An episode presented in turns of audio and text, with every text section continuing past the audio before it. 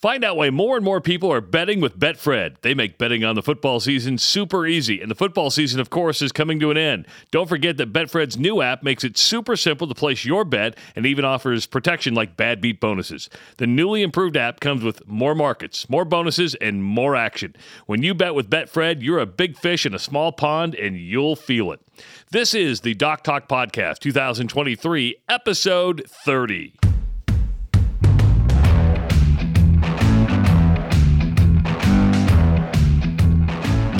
Edition of the Doc Talk podcast presented by Betfred Sports. I'm Travis Justice. The man over there on his phone right now is Dr. Rob Zatechka. If you're watching on the YouTube channel, make sure to hit subscribe, all right? Subscribe to the YouTube channel. Uh, we put out a lot more content than just the podcast. You'll get the Doc's diagnosis, behind the point spread. You might even get some shorts, some stuff like that. If you're listening on Podbean, Apple Music, Spotify, iHeartMedia, anywhere you get your podcast, make sure to hit subscribe to that. Give us a follow, give us a review if you have some time, and also share it with somebody. If you think somebody needs to hear this podcast, damn it, share it with them. We want to get the word out. Well, everybody needs to hear the podcast. I, I don't disagree with you. Every every single person. Dr. Rob loaded up in the Augustana gear, coming off a Division two playoff win at home, beating Minnesota State Mankato. You're on cloud nine. 51 to 24. 51 24. Yeah, wasn't even close. Do you know, do you know what do you know what kills? What? Speed kills. Yes. Which besides speed, the next thing that kills is turnovers. Yeah. Augustana Forest. It's it's interesting. They actually count. So this is interesting. I hadn't thought about this. I mean, they always say turnover on downs, but they count if they hold an opponent on a fourth down attempt, and the and so they they had two. Mankato had two fourth down attempts. Augie held them on both. They count that as a turnover. That goes into the, and I know they call it a fourth down, a turnover on downs. Yeah. Augustana puts that into their official stat line as a turnover. The defense counts that as a turnover, which, after sitting there thinking about it, it makes sense. But anyway, Augustana had five uh, five interceptions, Wow. forced a fumble, and then had two turnovers on downs. Wow. So they had eight. In their their stat column has them as basically forcing eight turnovers. So they advance in the Division two playoffs to play what? The number one team in the country? So yeah, so the the D two playoffs. I got to look at FCS and D three. I find it inter. I find all this shit like weirdly interesting now. I'm a junkie for this, but yeah, it's true regional. So you've got you've got four regions, top seven teams in each region make the playoffs. It's a true regional. So the the re, I think it's Region Four. It, technically, it's Super Region Four because the NC2A likes to put words like "super" in front of stuff. Super Region Four, like the bulk of it, it's the Northern Sun Conference, which is like your Bemidji, Mankato, Yeah. Wayne State, Nebraska. It's the old North Central Conference that UNO was in.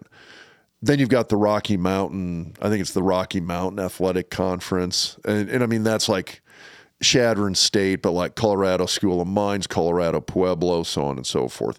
Uh, but yeah, so they get Colorado School of Mines next, uh, and it just it's just luck of the draw. The fact that the number one team in the country happens to be in your region. It's not a seed, it's not a nationally seeded thing. It it all goes by these true geographical regionals. So you're going to get in the car and go out to, to Colorado this I was weekend? just looking. That's about a seven and a half hour drive to Golden. Oh, it's in Golden. Yeah, so mines is in Golden. So you could stop at the brewery, right? You could stop at Coors Molson. Oh yeah, which actually a few people told me that it's literally just like down the street from from the Coors Brewery. You know, I, I love a good Coors banquet. I like Coors banquet. I kind of my go to uh if my go to I was gonna say garage fridge beer, but I've got a lot of different garage fridge beers. Uh my go to like my my cheap ass American beer Yeah. is Coors Light.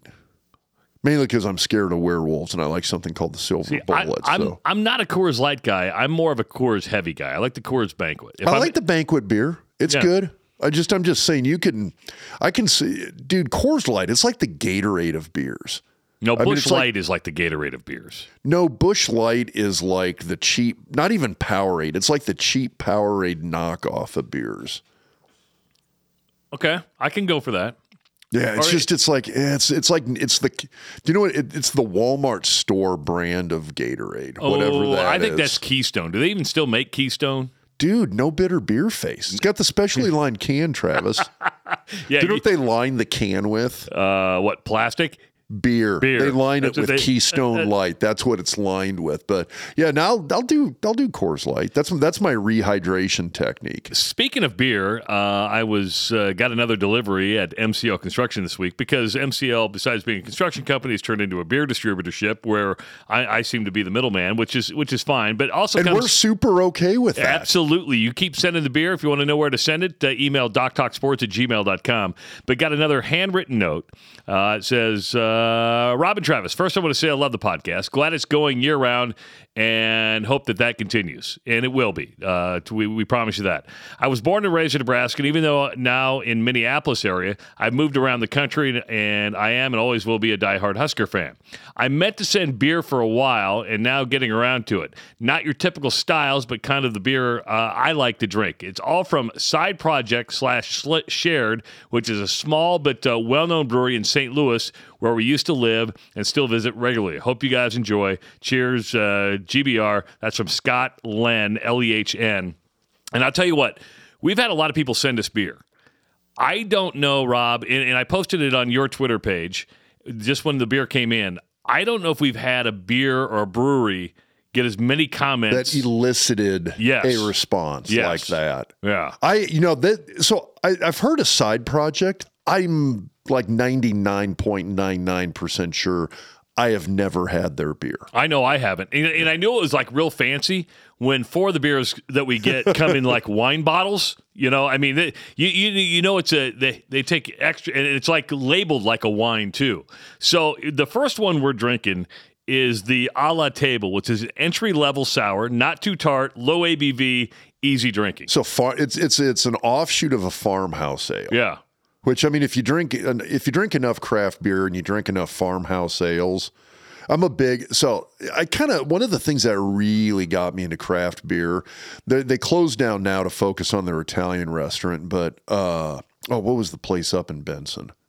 Up in Benson, Not in Benson. Uh, Blackstone. no. And the guys that had Avoli, the the Italian place, Oh, that was up in Dundee. Dundee. So yeah, what what was that place? Oh my gosh, the food was so Dario's. good. Dario's, Yeah. thank you. Yeah, so go hang out at Dario's, and, the, and like all they served there for alcohol Yeah. was imported Belgian ales, and so I would drink these like these farmhouse Belgian ales. And if you have this, I'm sitting here going like, oh my god, they freaking nailed it. I mean, that is a great farmhouse ale. So the next one, so we've already this bottle's empty already. We haven't we, we have not consumed all of it yet. They're still in the glasses. And I thought we would go really fancy. I got fancy beer glasses out. Nice. You like that? My wife picked those out for us. Uh, the next one we're going to drink because we got two bottles out today is the Single Farm Nelson, which is a dry hopped sour. Okay, that sounds really good Yeah. too. So now they did send us four cans, and Owen, right back there in the newsroom, is drinking an ambient.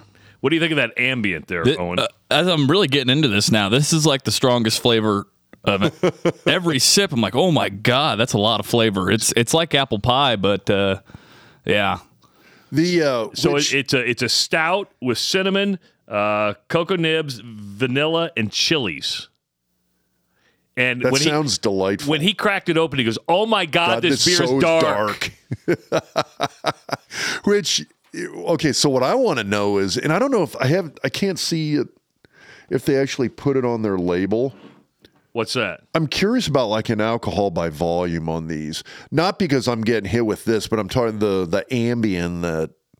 Well, Owen's drinking. Do you know he what- said very high. He- Okay, he, do- goes, "Don't." he- uh, and mean, even do you know Owen what- said that. He goes, I, "About one of these is going to do." Okay, do you know what Ambien is? No.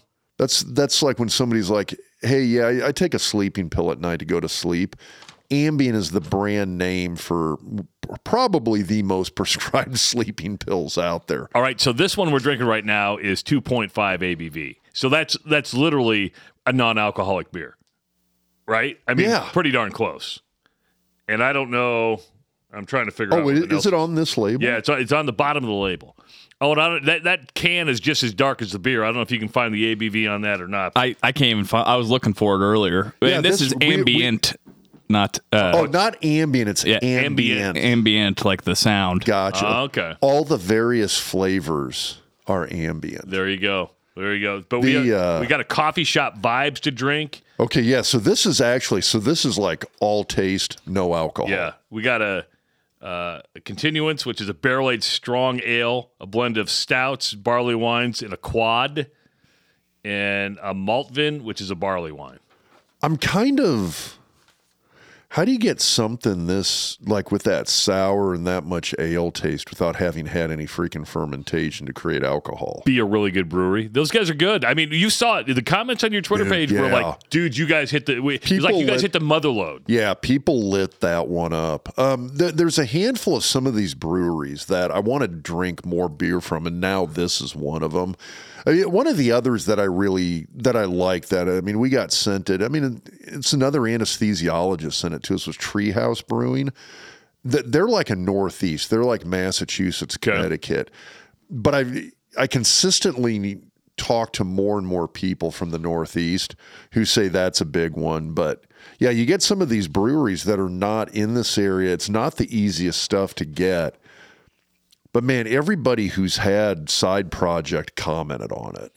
So you know, Thanksgiving is this week. Is beer at the table for for Thanksgiving? For Thanksgiving? Why would it not be? Well, because we we tend to do the wine on Thanksgiving. Do ya? Yeah, we we're, we're probably more of a wine family during Thanksgiving. We'll do. I mean, we'll do anything. I just I'm not a big wine drinker. Yeah, you wouldn't last in this house because we go through.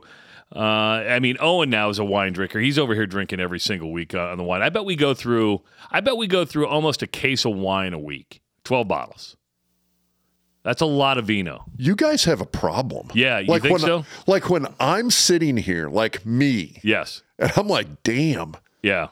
You Yeah. guys drink a lot. And then you know, in two weeks I'm going to Italy, so I'm going to be drinking a lot of wine. You got to be ready for it. yeah, though. yeah. I'm, I'm You got to condition your Yeah, liver. That's exactly you don't want to go in out of shape. Hey, it's like it's like football practice or wrestling practice.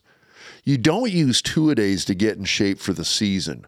You get in shape for two a days. Oh, okay. That's I what you're doing now. You Yeah. don't go to Italy to get your liver ready. You get No. your liver ready to go to Italy. See, that's a great way to look at it. Thank you for. Thank that you for might be a T-shirt. that. That it, it might we be. might need to think about that. so we need to. Ha- we'll, we'll get with our buddy Mike Draper and uh, at Raygun and see yeah, if we we, got come to up come. with. We got to come up with something Yeah. based off Speaking of that. Speaking of that, I don't have it with me, um, but we do have uh, Fourth and One is why God created fullbacks T-shirts. Uh, we'll put the link in the YouTube description. We'll also put the link in the Podbean description. If you want to get one of those big, great stuff, stocking stuffer for Christmas, again, Fourth and One is why God created fullbacks, uh, and you can also uh, Night and Day Difference is also a T-shirt that's up there, and the the the the, the original, the Sorry Dave T-shirt is also there. Speaking of Thanksgiving, I you know this this comes up a lot.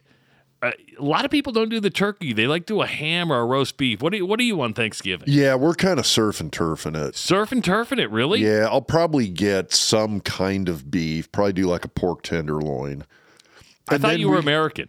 You're not American. Why can't you celebrate like the Pilgrims? I like red meat. Uh, so do I. But Yeah, I, I, pilgrims are a bunch of freaking Brits. Screw those guys. I'm I'm eating beef for Thanksgiving, dude. you know, I don't care what meat it is. We we traditionally have turkey. You know what I want? All I want are mashed potatoes. Just tons and tons Yeah, I and tons think I'm gonna ask my mom. I think, I think I'm gonna ask my mom to make like the you know the shredded cheesy potatoes.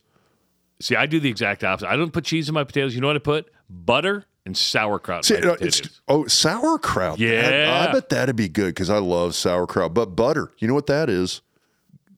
Dairy. It's dairy. Yeah, and it's good. Any kind of dairy's good. I love my cheesy potatoes. I though. can't believe being the Czech boy that you are, you've never put sauerkraut in your mashed potatoes. I've done so. I've done like. uh Do you know what's really good? I mean, I've had like au gratin potatoes, I guess, that have like sauerkraut. Huh. That was good. Cranberries, yes or no? Uh, time and place. Sometimes I like them. Sometimes I don't. I hate them. Hate them. Stuffing, yes or no? yes. Okay. My wife makes just a killer sausage stuffing. It's amazing. Sausage stuffing. Yeah, it does like a whole bunch of like pork sausage in it. Oh, it's so good. Do you know what's good? Adding adding swine to your carbs. That's that's freaking money right there, dude. Dude, have you ever sat there and thought, I'm going to add sausage to this or I'm going to add bacon to this and had it not be better, Uh, no, I don't think I, I have. come up with something that you can't add bacon to and make it better. But yeah, it, yeah, she does. It's this sauce. It's this like pork sausage stuffing that's just amazing. Oh, and does, It's a meal in and of itself. does your mother make anything you like? Are you? Uh, do, what, do we do anything traditionally on Thanksgiving? I'm just trying to think. Uh, mom makes stuffing. Yeah, It's Yeah. good. Yeah. I like it. Uh, every, anything they make, I like. See, Yeah, I mean, but it- so I mean, I'm probably gonna like grill grill some red meats, and then we had a friend who got us a bunch of uh, Gulf shrimp from from the te- they were down in Texas, got a bunch of Gulf Coast shrimp that they brought up, so we're gonna grill that up. That's gonna be money, See, dude. Owen's going to try to change your mind because, um, and I'm, I, I've, I, I got to taste some tuna last week on this, but he just got himself a Blackstone. Okay, Oh, I, okay. You don't have to convince me on the Blackstone. I want one. see, you, you did steak really well. Yeah, we, we did. Uh, well, and you were saying the tuna steaks too. We were doing those tuna steaks, and then uh, on Thursday I did, I did uh, some New York strips I got at Costco, and uh, man, I they turned out great. I was I was kind of surprised, but it was it was really good. Yeah, the uh, for the for the tuna steaks because I love seared tuna. Leave it just like completely raw in the Yeah. middle. Oh God, that's that's great. But yeah, like a Blackstone or some kind of griddle grill is perfect for that. See, I, I got too much stuff in my backyard though. I got a full Yeah, I do, grill. too. I've I got just- the Traeger. I- Yeah, so I, I mean, I don't think I actually want an actual Blackstone. So I've got a kind of a I, just got a big old Weber gas grill, yeah. but they make like griddle inserts. So that's actually what I need is Oh, is I need to just go get one of those Weber griddle inserts because it's the grill's big enough. It's got like three grill insets. yeah. Just take one of those out and put the griddle insert in it. I make that makes perfect sense. That way you don't have to buy the the Blackstone because you're getting the same. You're getting the same thing anyway, right? Exactly. Okay, that, that I mean, I might. The only thing I could think about with the Blackstone would be. So I've got a, I've got kind of one of those Coleman tailgate grills, and it's kind of the nicer, bigger one. But I've had it for probably ten years now. It's still great. It's still in good shape. But at some point, that thing's going to burn out. And when it does, at, at whatever point it does, I'm going to get like the tailgate sized Yeah. uh, Blackstone is the replacement. I think By the way, if I forget, because uh, we're probably going to be talking for another you know hour or so about Blackstone, about Blackstone, yes. Uh, And beer. Happy Thanksgiving to everybody. I know it, it- the holidays are here; they can be tough for some people, um, but happy Thanksgiving. Hope everybody has a, a, a happy day and uh, eat, you get to eat really, really well. Uh, the Huskers go to Wisconsin. Another close game, another loss. And this one seems to bother you. It seemed more than most, Rob. You, you you've been pretty. I, I, your, your grades I thought were pretty harsh. Um, Which you know, because I had a lot of people were like, "Oh yeah, the, they were way worse than the grades you gave. You like graded on the on the nice end of the curve on this. really, I, I That was most of the commentary Huh. I got. Which I mean, and some of it was on. I think I gave the defense a B plus. Which, if you went in and looked, I mean, the defense did. If you look at the stats, if you you look at the yardage, they held Wisconsin to to a yardage and point level that I looked at and thought this should have been good enough to win if the offense and the special teams did just good enough to win. And offense and special teams did not do good enough to win. So let, let's start with not good enough to win because Nebraska had the ball back last drive, uh, needed, um, could have gone for the win, instead played for the tie, and which is almost contradictory to what it did last week when it tried to go for the uh, uh, go for the win and had to kick a field goal to uh, to keep it going. And so let let's. Uh, uh, let's hear what Matt Rhule had to say about the the last drive and his philosophy uh, behind it. Yeah, you know, I, I wanted to I wanted to make sure that uh, we got into field goal range first. You know what I mean? I wanted to make sure that um, um, we had a chance to to get down. We were going to take one shot at the end zone. You know, kind of a akin to last week. You know, I, I felt good about the kick. I wanted to make sure he got in, in range to make the kick. Give him a chance to give him a chance to take a shot at the end zone and go from there. So. Um, looking back, maybe maybe should have called that earlier. So maybe had two shots at the end zone, but. Uh, you know, I know a lot of a lot of people ask me why I didn't just run the ball last week and kick it last week. So, you know, um, I thought we had a good play there. Uh, Billy, uh, he gave Billy a chance, kind of the same thing we did before the first half, and then um, kicked it. So, you know, we got big, ran the ball because we wanted to make sure that we wanted to make sure that um, we were within within range, and then got the first down. Um, but uh, that, that was really kind of the thought process. Need to correct myself because Nebraska turned the ball over last week against Maryland. They didn't kick it uh, because they were going for the touchdown. Here they had three timeouts left, Rob, lots of time, and chose just to play fairly conservative and, and go for the tie and go to overtime. Well, and that was the thing. I I, I made a I, I put a tweet out there, and a lot of people commented on. Okay, it's a totally different situation. And it is. I mean, it is different from last week. And in the comment I had on Twitter, which was uh, essentially last week, everybody was like, "Yeah, you should have run it three times and then kicked it." This week, it's we sh- we we ran it three times and kicked it, and we shouldn't have. I, I mean, it's it was and every and I I made the point on Twitter. I made the point. Yeah, listen, I get it. It's apples and oranges situationally, and I do understand that. I just thought it was kind of an interesting thought process by the coaching staff in both situations. And I probably would have liked to have seen them do the opposite in both situations. There's always a little bit of information, knowledge, and decision making process that happens behind the scenes on the part of these coaches that we don't know about and may never know about. And so I, I get that as well, too, that maybe there's some reasons they did decide to do the things the way they did it. But okay, well, I, I, let me try to explain it in, in, simple terms in my my small brain compared to your very large brain. Is that last week uh, you're tied? All you need is a field goal to win, right? I mean, that's why you run the clock down, kick the field goal. Don't go for the win because you've been a turnover machine. Here, you need the field goal to tie to get to overtime, and you're thinking if you go for it, are those turnovers going to rear their, their their ugly heads again? So I, I am with you. Reverse it because yeah. the two situations are different. The, the, turnover fear has to be present though in the, in the minds of these coaches, and sometimes it's players get into their own heads a lot. You look at kickers, you look at quarterbacks. That gets into their heads, and then they start worrying about it. Then they play tight. Then they do turn the ball over. So uh, they got to worry about that a little bit. Um, I, the biggest question I had was the clock management side of it because you do have three turn, I'm sorry, three timeouts.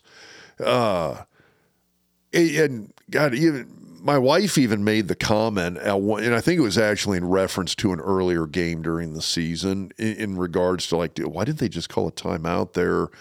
Let everybody catch their breath. That you've got more time at least to deal with maybe run a couple of extra plays because of it. Her comment was that there's no points awarded for having timeouts remaining True. after a game. Use them. And I just, my thought, I just, I, I didn't understand that at the end of regulation. Why? But you know, you're actually moving the ball on the ground fairly well. I get it. You want to play conservative. You want to keep the ball on the ground but there's not, there really isn't enough time for Wisconsin to make a big play and go the length of the field. I could see Maryland doing that.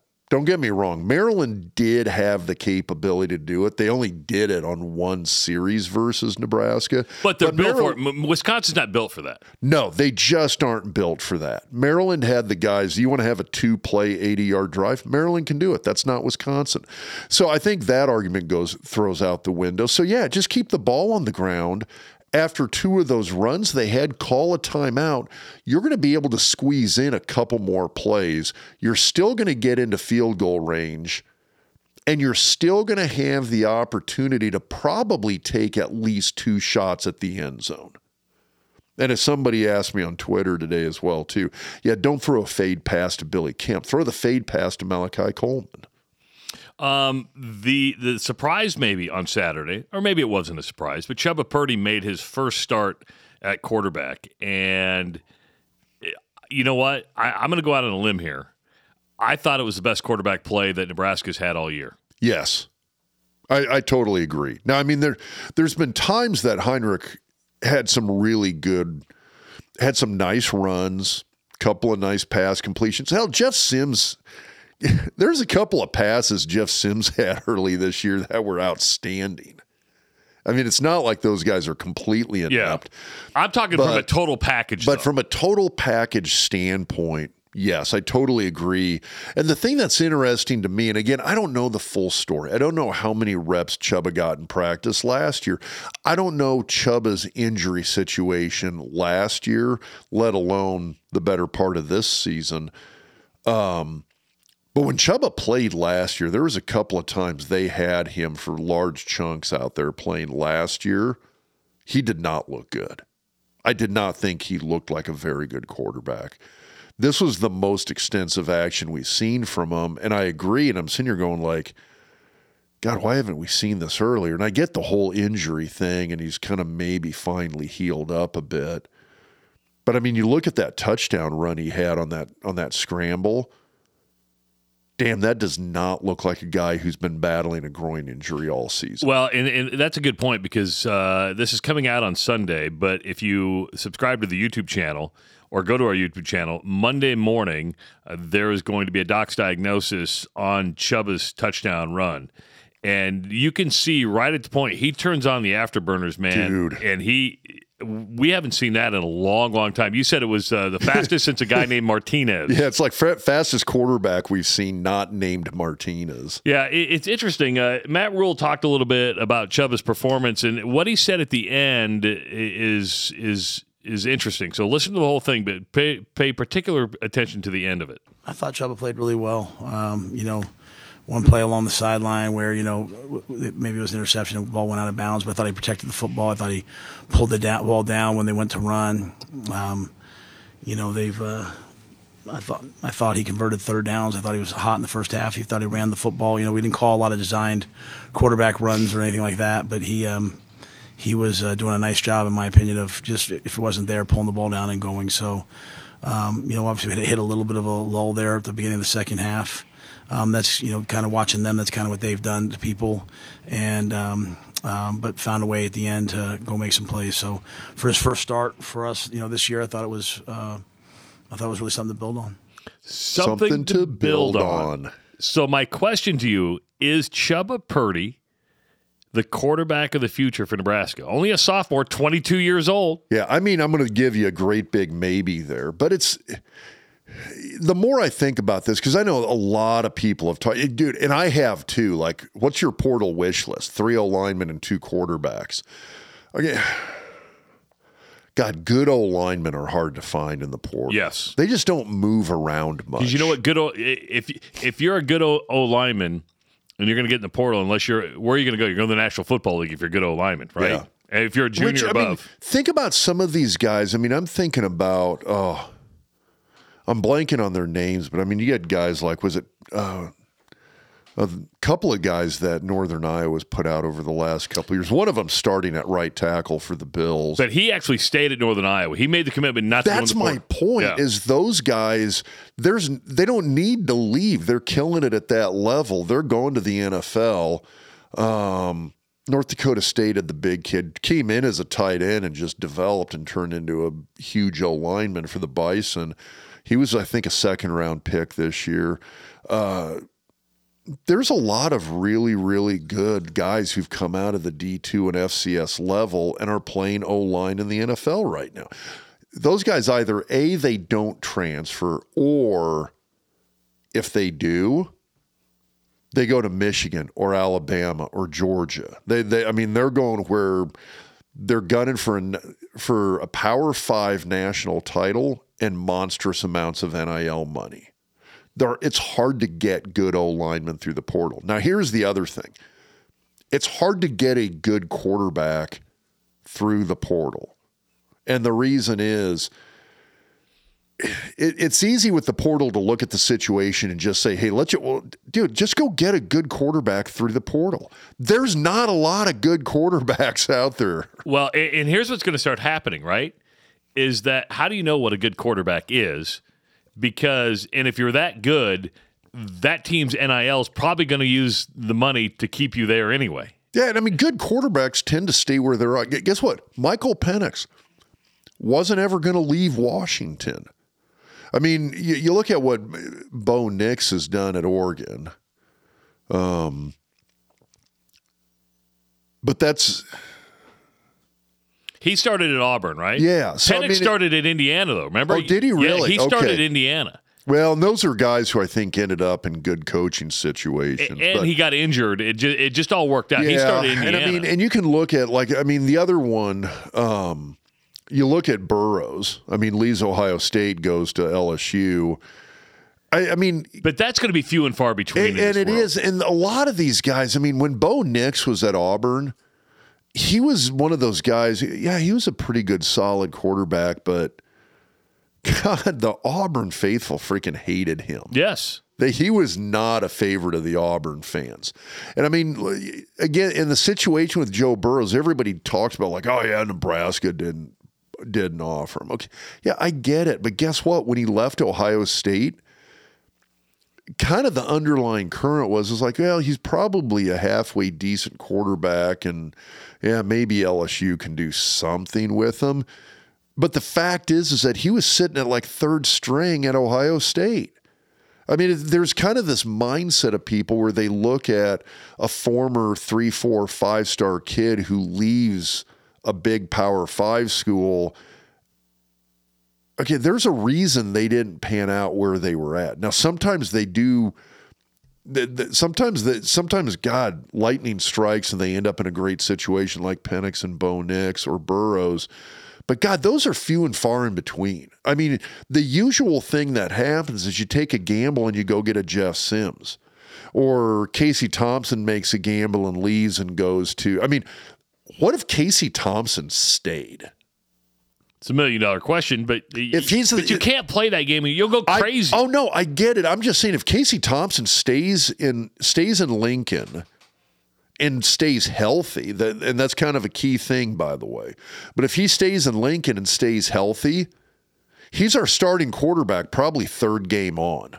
I would agree with you on that. At least maybe even second game onward. All of a sudden, and so it's I mean, God, you don't know how this stuff's gonna pan out. But I mean, dude, Casey made a gamble. He he now and I think Rhule told him, hey, you're probably not gonna be the starter here. If you want to hit the portal, hit the portal, but you're not going to be the guy that starts the season. Well, he he goes, was it Florida Atlantic or is it FIU? He went to Florida Atlantic, then he So- blew out his ACL. Yeah, which again, the, the the ACL thing in my mind's a here nor there. You don't know if that's going to happen. Might not have happened if he might have blown his knee. Might not have blown his knee had he stayed. But he went there. God, he was up and down there. He didn't have Trey Palmer, so it's those are gambles. Most quarterback uh, transfer portal moves are going to be a bit of a gamble. They just are. You know, it, let- let's look at Chubba's numbers 14 carries yesterday, uh, net 105 yards, the longest with that 55 yard touchdown run. Passing, this is why I, surprised, I was surprised you gave the passing game a C minus because he was 15 to 23. The one pick was the last play in overtime. So, I don't know, and I don't. I wasn't counting that pick yeah, against. and, and I don't think because even Matt Rhule in his press conference, he said we didn't have any turnovers. They're like, well, the last play. He's like, Yeah. whatever. I mean, that that I mean, think about it. Nebraska didn't turn the ball over. No fumbles, no interceptions. I get it, and that was great. It makes a difference. Yeah. Um, but so they the- still lost because everybody's like, well, if you just don't turn the ball Yeah. over, you're going to win football games. there were some passes in some clutch situations where he didn't have a completion that I, I thought he should have made. He just, and that's time with his receivers that he doesn't have. In terms of seeing those guys in a game setting, game speed with a pass rush in his face, that that you got to have just that time on the field, and if you don't have it, some of those throws aren't going to be Well- there. But that's an experience thing. Well, and let me ask you this because up until this week, really didn't take reps with the number one, right? And one week of practice with the number ones isn't going to get you up to speed. With It's anybody. not, and that's and, and that. So I, I kind of I get that. Um, the other thing that when I when I'm doing my passing grades, I do count the offensive line's pass blocking Okay. in with the passing I, grade. I think that's confusing to a lot and of I, people. and I think the rush. The, the O line did okay. It was far from great, but I, th- there was a couple of times there I, I thought they should have had the pass rush not in his face, and it was. Um, you gave the special teams uh, some low grades, and rightfully so. Uh, just running through it, you know, punting five punts, a 35.2 yard average, just one inside the 20. We need an upgrade there. Tristan Alvano with another missed field goal. You're gonna. I, I know I what happens. I'm still a believer there with him. Um, I I actually think he's. I, I still think he's going to be a rock star. I think he is a rock star. Uh, I think he's the best kicker on the roster, and I don't think they're going to find somebody in the portal better than Alvano because he's very good. the The punting situation, we need an upgrade. Now, here's the thing: if you've ever been on a team with a really good punter, and I've been on teams with some really good punters. Darren Erstad was a great punter. Darren Erstad was an NFL caliber punter. Uh, if you've got a very good punter, you realize how much of a defensive weapon they are. I like that beer, by the way. That Oh is my God. amazing. Um, the uh, but yeah, a good punter is an absolute weapon. The number of field flips we had with Erstad was mind blowing. Mike Stigge was a really good punter. Jesse Kosch was a really good punter. Byron Bennett, for one year, was our starting punter. Everybody remembers him as the kicker, but he was he was an amazing punter.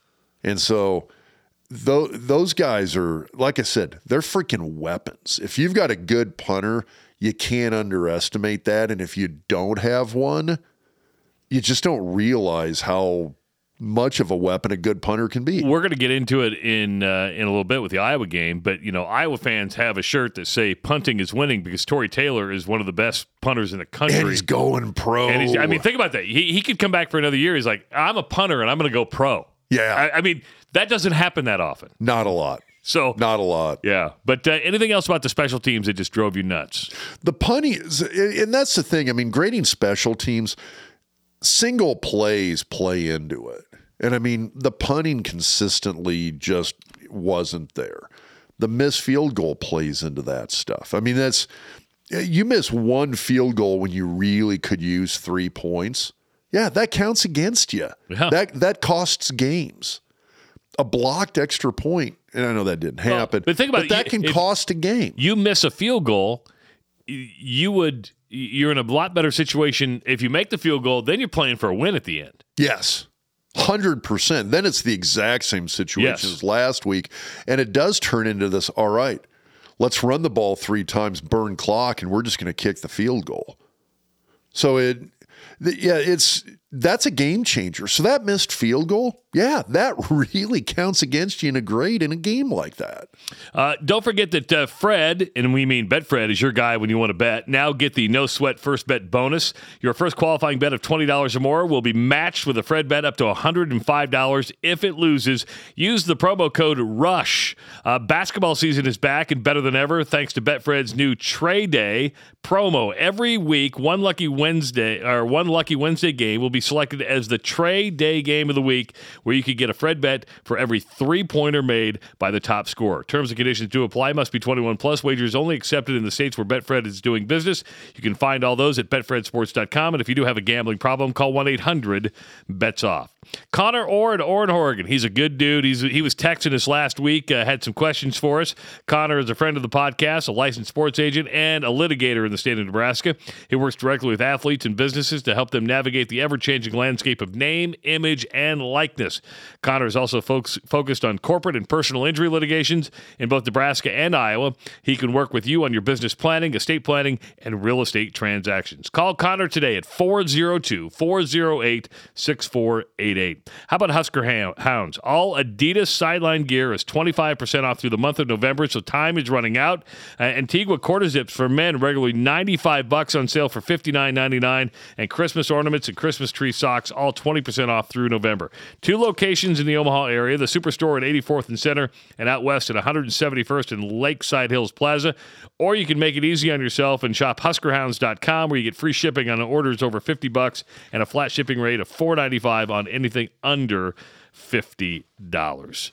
Uh, up next, Rob, because I was or Nebraska's sitting at five and six, one game to become bowl eligible. Iowa comes to Memorial Stadium as the Big Ten West Division champions. They're already in the Big Ten title game. Champions, hang a batter. Well, they probably will in Iowa City, but uh, it- it's been an interesting year. You and I haven't had much ribbing this year between both schools because I, I listen. I, I host the Iowa Hawkeye call-in post game show. You guys know my, my my affection for Iowa. They're nine and two. How they're nine and two, I'm trying to figure out. But it's the exact opposite of Nebraska. What is it? Uh, uh, Matt Rhule zero and four in one score games.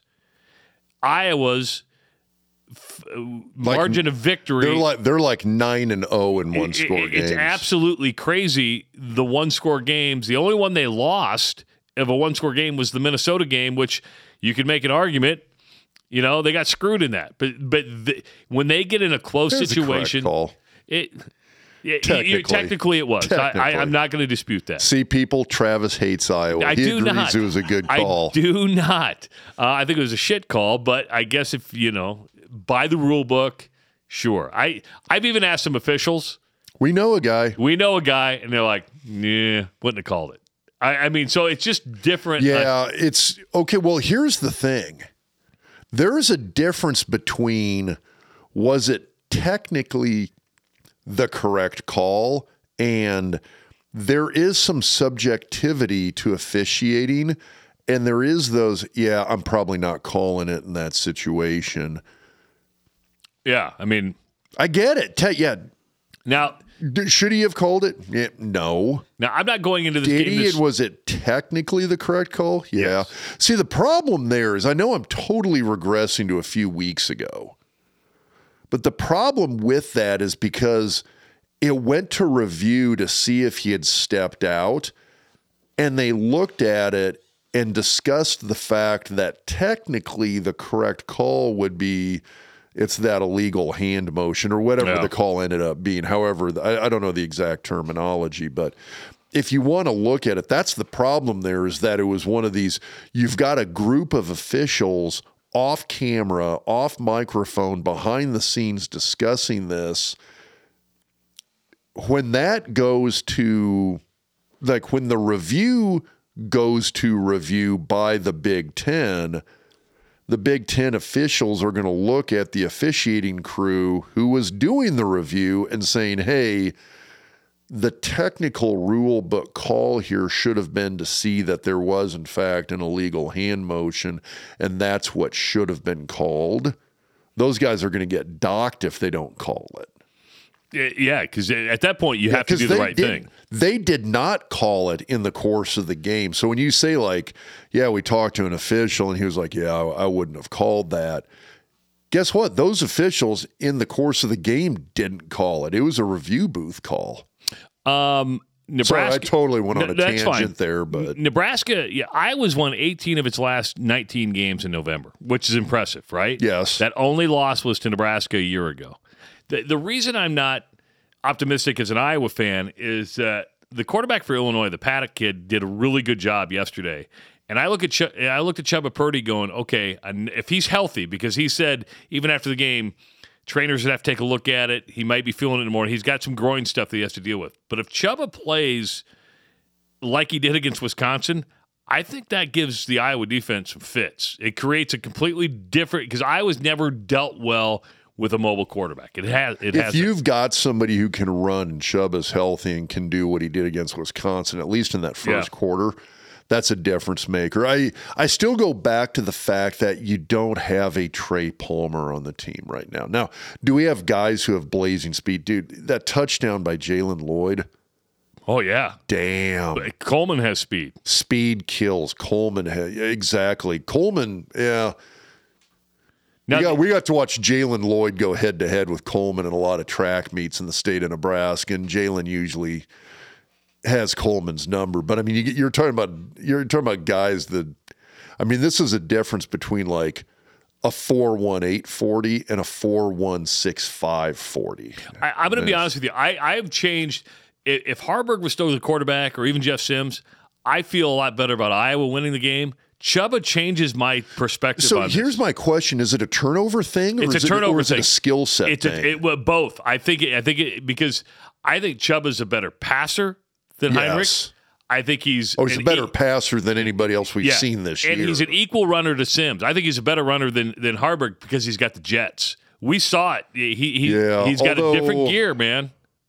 So here's the difference with Chubba that I saw in that Wisconsin game that I have not seen from Haarberg or Sims, because both Haarberg and Sims, they can fly. You don't get 70 yard touchdown runs against Colorado and outrun Travis Hunter like Sims did. Um, Haarberg as well, too, against several of those games where he's had some big touchdown runs. I haven't seen somebody hit that high gear in an instant. That touchdown run that that, that Chubba had. You can see it. oh my God. It's just he he does like he plants his foot, boom. Yeah. You can see it on the screen in real time. It's just like, ooh, that's impressive. That, that zero to 60 in an instant capability. Not a lot of guys have that. And I agree. That's one thing he's got over Sims and Haarberg. So that's where my confidence level has gone down a little bit. Now, my confidence comes up because even without Cooper DeJean, and listen, I hate it when great players from any team get hurt. That that was a significant Dude, loss. what what was the injury? Uh, he has a Oh, they cast. okay, he has a just ca- cast below the knee uh, over his, eh, so it goes over his foot and up through uh, up over his cast. Well, what's the injury? They, are not. They're just saying a lower leg injury. And that's all I've heard. I didn't I, know I think it he broke. this- I think he probably broke an ankle or broke a. bro- Is it, what, what is it? The femur down below, or is it what, what is it below the Now knee? I'm going with I'm going to go I'm going to go with a uh, a distal fibula fracture. What? Or like a the, the other term would be a lateral malleolar fracture. Well, they said he'd be. He wouldn't really be available till after in, into January. So it, is that a long? What? what yeah. So I mean that I mean yeah, six weeks, eight weeks. Okay. So he's out for the rest of the season. That's a tough loss because he. Yeah, he's what- really good. He's really good, and he's fun unless, to watch. Unless he's making illegal hand motions and helping Minnesota out. So how about this? The early over under on this, the the uh, the point total 27 and a half. So what people need to get ready for, if you haven't watched a lot of Iowa football, I have. Um, he plays a chess game. Get ready for a chess game. If no turnovers happen in this game, it's going to be flip the field, flip the field, flip the field. That's that- where punting comes in huge. Iowa lives off punting. It does, and that's where I worry because last year you had two things happen. Iowa turned the ball over. How many turnovers did they have last I have to year? go back. I think three or four. God, yeah, it was a bunch. I think I thought Iowa had five, but I thought like the like the net because I thought Nebraska ended up with a couple of turnovers as well that kind of righted that ship a little bit. But a couple of things: you had those Iowa turnovers, and then you had Trey Palmer. Yeah. The, so the turnovers are a gamble. If Iowa doesn't turn it over, Nebraska is going to have some issues. We don't have Trey Palmer. I'm worried. The, the, like, like I said, I've talked about this before. This is the barest I've ever seen the cupboard down in Lincoln in, in terms of overall talent. And, and I say that, and uh, I'm also referencing the fact that you've got these injuries. Haarberg's beat up. You've lost three or four running backs. You've lost two or three wide receivers. You've lost half the offensive line. This is not a healthy team, and it wasn't that good to begin with. And so that worries me a lot. When last year we did have those turnovers, we did have Trey Palmer. We don't have that now. This is this is going to be a little bit of a different dynamic, and I think people are like, "Oh yeah, we just got to do what we did to Iowa last year." I'm like, "Okay, well, we're not going to be able to because we don't have Trey Palmer, and we we." I mean, we really need Padilla or uh, Petras back there at quarterback, and we don't. You- You have Deacon Hill, who is uh, 258 pounds. He actually had a decent run yesterday. That dude's a Illinois. tight end. That's going to be another yeah. Zach Miller. He's going to get drafted, go to the NFL, and they're going to turn him into a tight end. Now, And everybody's going to be like, God damn it, look, Iowa's got another tight end in the NFL. uh, yeah, they, Except he was a quarterback. Uh, and Ostrenga's a pretty decent tight end. Uh, Pascuzzi's not bad, It- but it, it's just going to be a boring football game. Get ready for. I mean, just get ready for a really boring, low-scoring football game. And it, I, I'd like to try to predict a winner. I, early in the year, I actually said Nebraska was going to beat Iowa. I'm not convinced of that now. I, I was nine and two. Nebraska's five and six, but there's really not that much difference between the two teams because the Big well- Ten West is just that fucking bad. And again, there hasn't been much difference between these teams all year, No. whether it was Wisconsin, Minnesota, Illinois. Purdue's pretty bad. Yeah. I'll, I'll give it to them. They're pretty bad.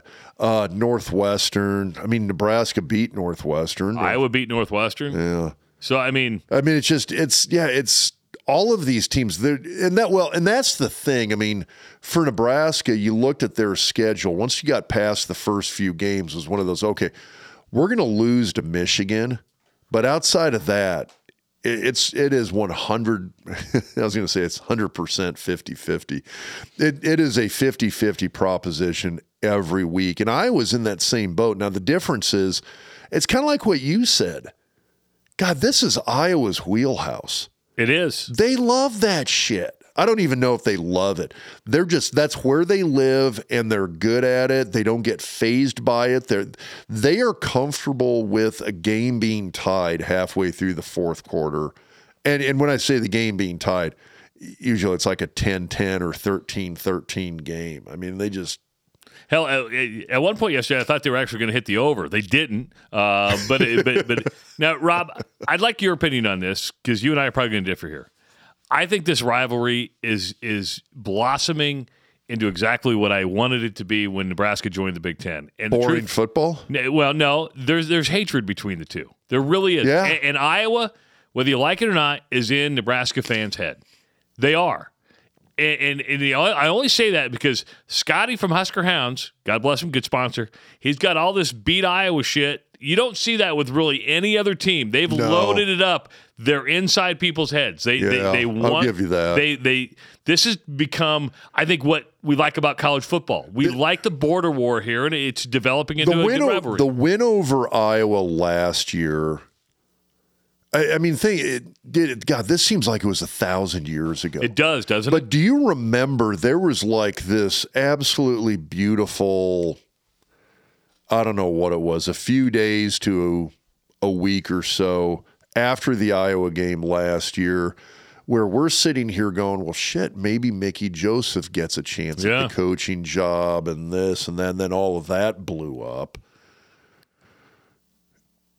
all of that came out of the end of the season and the win over Iowa. yeah. There, there was kind of like this absolutely beautiful level of like optimism or okay well scott's gone and you know what that's probably an okay thing it was a painful move but we finally made it we're moving forward and we beat iowa It was like a sense of relief. it was it was great Now I took it personal, but but you know what? But then I look back and go, i don't it- know why as a Nor- northern iowa panther it. fan but Stop it! I am a Northern Iowa Panther fan because Mark Farley's a good dude. Uh, but why uh, do you hate kirk ferentz I don't hate Kirk Ferentz. Not a big Brian the- Ferentz fan, but he's gone. Damn. How about this? How about this?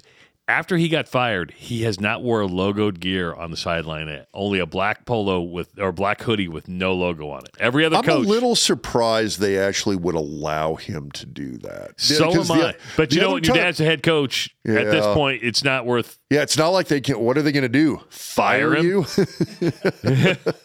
the uh, the other time I thought about that a couple of years ago, uh, Stanford dropped wrestling, and in their last season, one of their wrestlers made it to the national finals and wrestled for the national title Without Stanford gear in on. an all black singlet with no logo on it. And then they got the wrestling program And back he- because people stepped up with money. Well, and he did, but this guy he ended up winning the national title, and he was one of kind of the sort of the the bell cows for bring Stanford wrestling back. But I mean, I, I remember him going out there and watching the national finals and watching him win the national title. Technically, as a Stanford wrestler in this completely logoless singlet.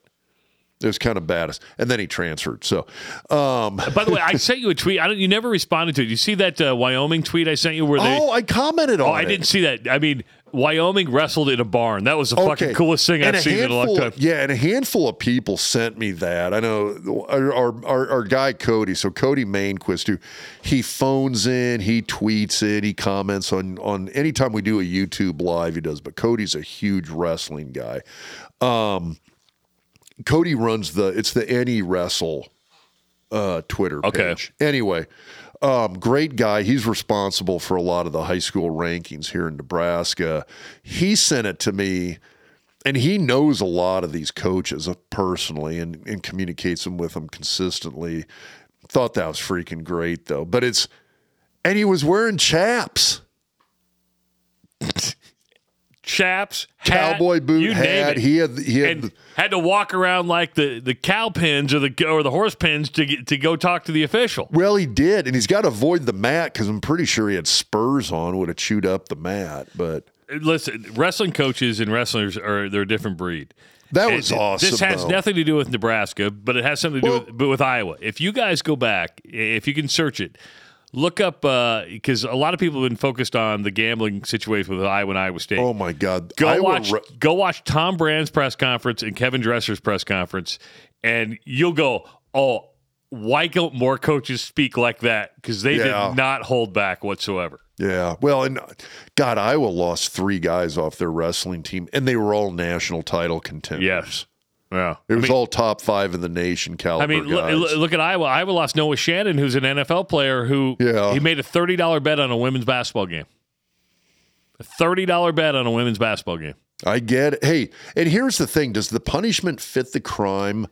No, No, but, I- guess what? you broke the rule. All the and all these guys knew Yes. the rule. This is why I, I this is why I have to talk fans off a ledge because I said, do I disagree with the punishment? Yes. No. but Whoa. no, no, no. yeah, I disagree with the Punish- punishment, but, but, you- when did- you know the rule going in, Yeah. that's what it is. Yeah, it's hard to argue against it- it. And, it and really, in this really case, do I agree? Do I even agree with the rule?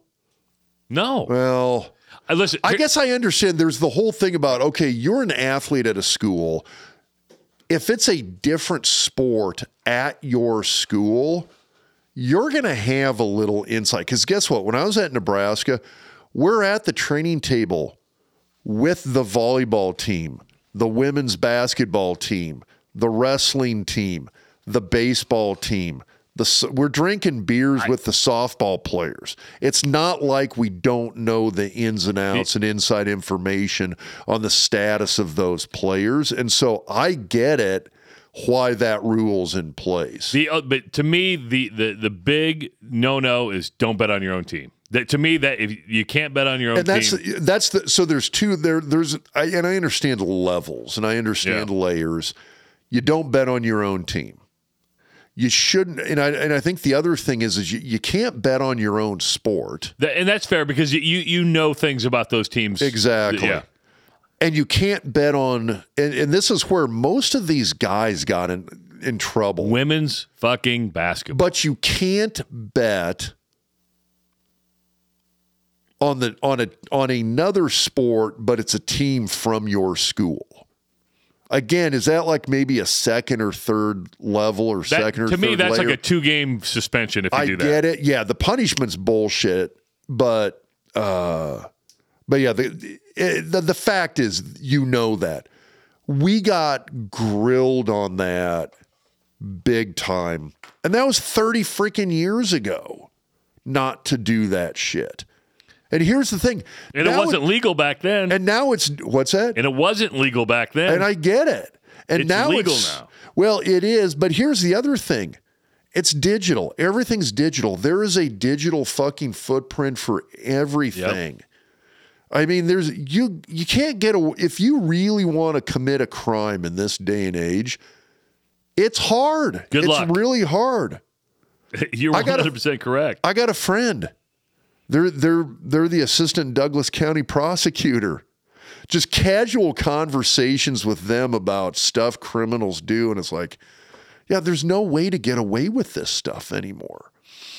There's a digital footprint or a video camera on every. You're driving around like a 2015 or newer car. Guess what? They can track the location of it GPS Yeah. wise. You're walking around with a GPS transmitter in your pocket every day. Got that Apple Watch on or that Garmin watch as you look at your wrist. It's right there. They're tracking you. It's a They're government tracking you. conspiracy. Yeah, they didn't need to put microchips in a vaccine. We carry them around voluntarily. And AI is coming over, coming, coming uh, is going to take over your life. I'm not even here. I'm AI. Rob Zatechka is not real. The real Rob Zatechka died two years ago in a car wreck. How long till uh, a robot does anesthesiology? Seriously. Yeah, that one's going to be tough. God, there's some there's some in the moment decisions you got to make. There is a there's a little. But if you train a robot everything. to think, Yeah, I suppose you could. And I think a lot of people think about that because you hear about robotic surgery. What it is, it's the robotic surgery is a surgeon using fine tuned micro instruments with a microscopic camera to do microsurgery. But there's a surgeon actually on the other end of that robot controlling all the movements of the robot. you know So- what? Why, why do I feel better? I, I would rather have a, a surgeon with instruments and actually working on me than a surgeon running a, a, a, a game board council. Actually, the game board, if, if if the guy's well trained in it, that shit's like talk about finesse. It's amazing what they can do, and the reason is is they can work on these little micro blood vessels, tiny nerve fibers, things like that, and it's stuff that you you couldn't do even with the smoothest of hands. So that I get. I mean, you talk about the the the like a game console. I mean, think about gastroenterologists and getting a colonoscopy or an upper endoscope. That's like that's all game board stuff. So when I got my colonoscopy last year, they just used like a you know an Atari, No. a, kid, a, a No, Game Boy to sit- go up no, my ass. No, they're sitting there pretty well. Yeah, it kind of is actually. but I mean, those fiber optic scopes. They, there were literally studies that they did on gastroenterologists and which ones played a lot of video games as a kid. And the guys who were kind of gamers growing up tended to have a better tended to have a better skill set for the endoscopies. They Oh. could control the equipment better. Oh, and there's a YouTube short I think right there. I, I could be I could be wrong, but I think there's a YouTube short right there. Oh man. Are you a video game player?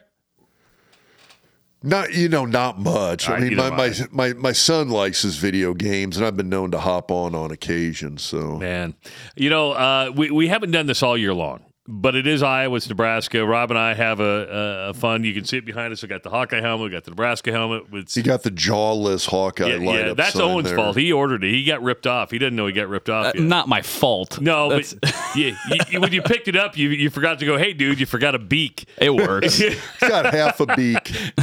All the Iowa fans that watch you watch you are like, dude, like, you've got to fix this. It's like no lower lower jaw. It's just back there drooling away. the hawk had lip cancer.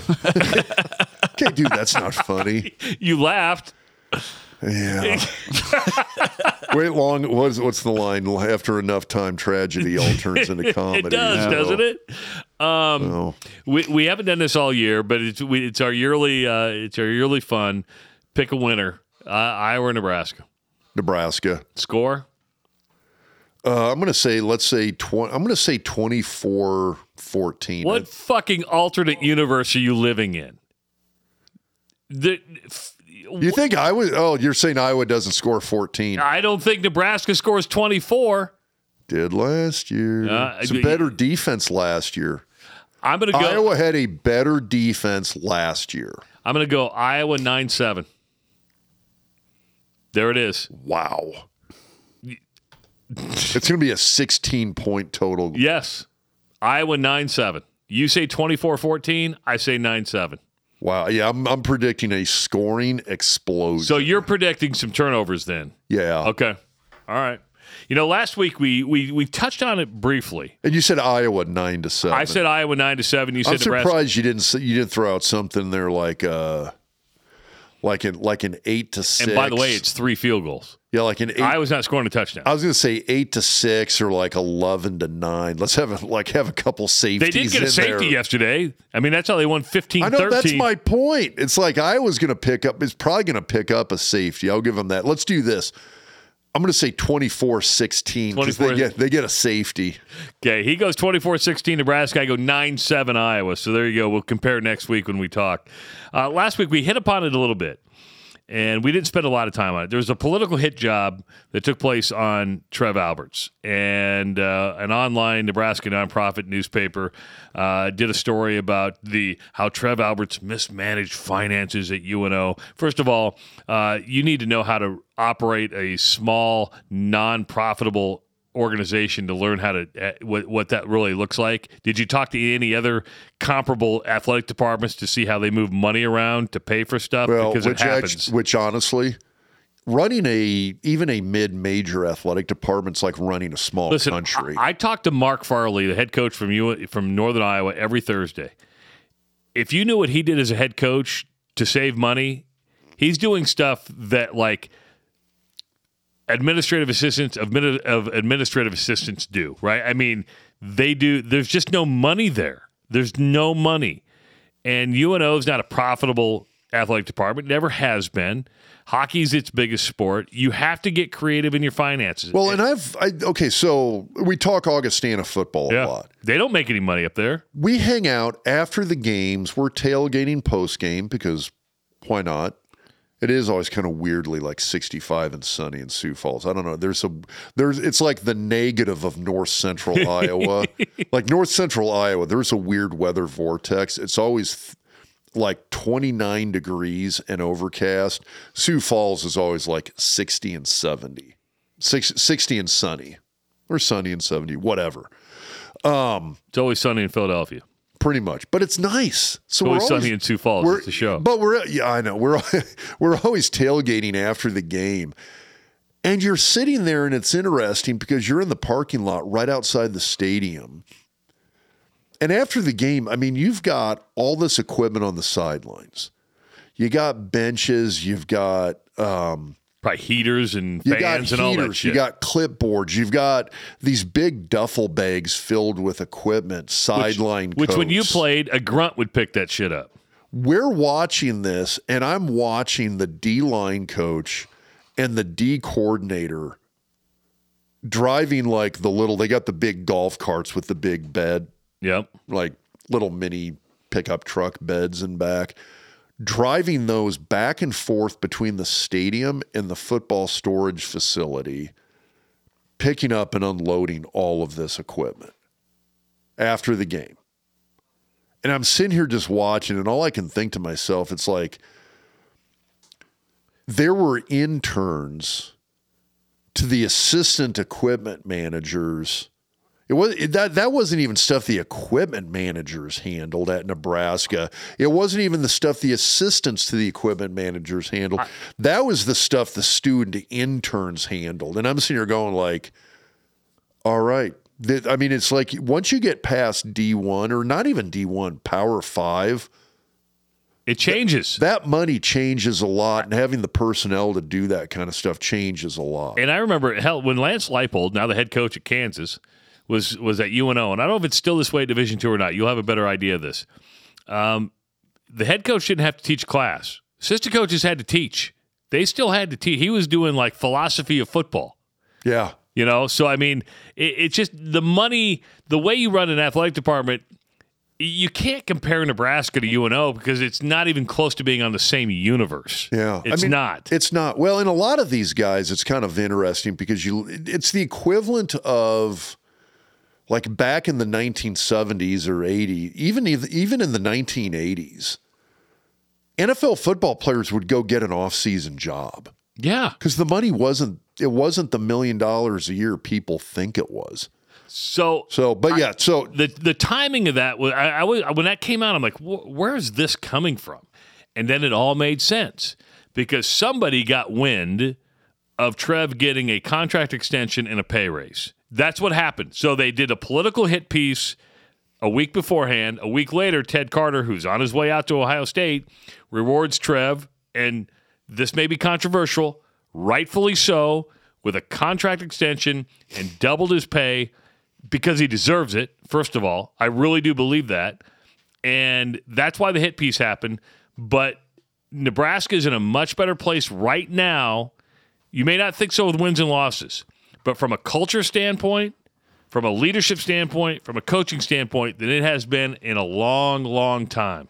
So here's my question. We have some potential podcast guests. Should we have them sit down? Goddamn right, we have- should. Come, come sit down. This rarely happens. Dude, yeah, you don't stop in We- and we not may- sit down. We may not be set up for this. Owen may have to come adjust the camera, but NFL referee Clete Blakeman is in the house, ladies and gentlemen.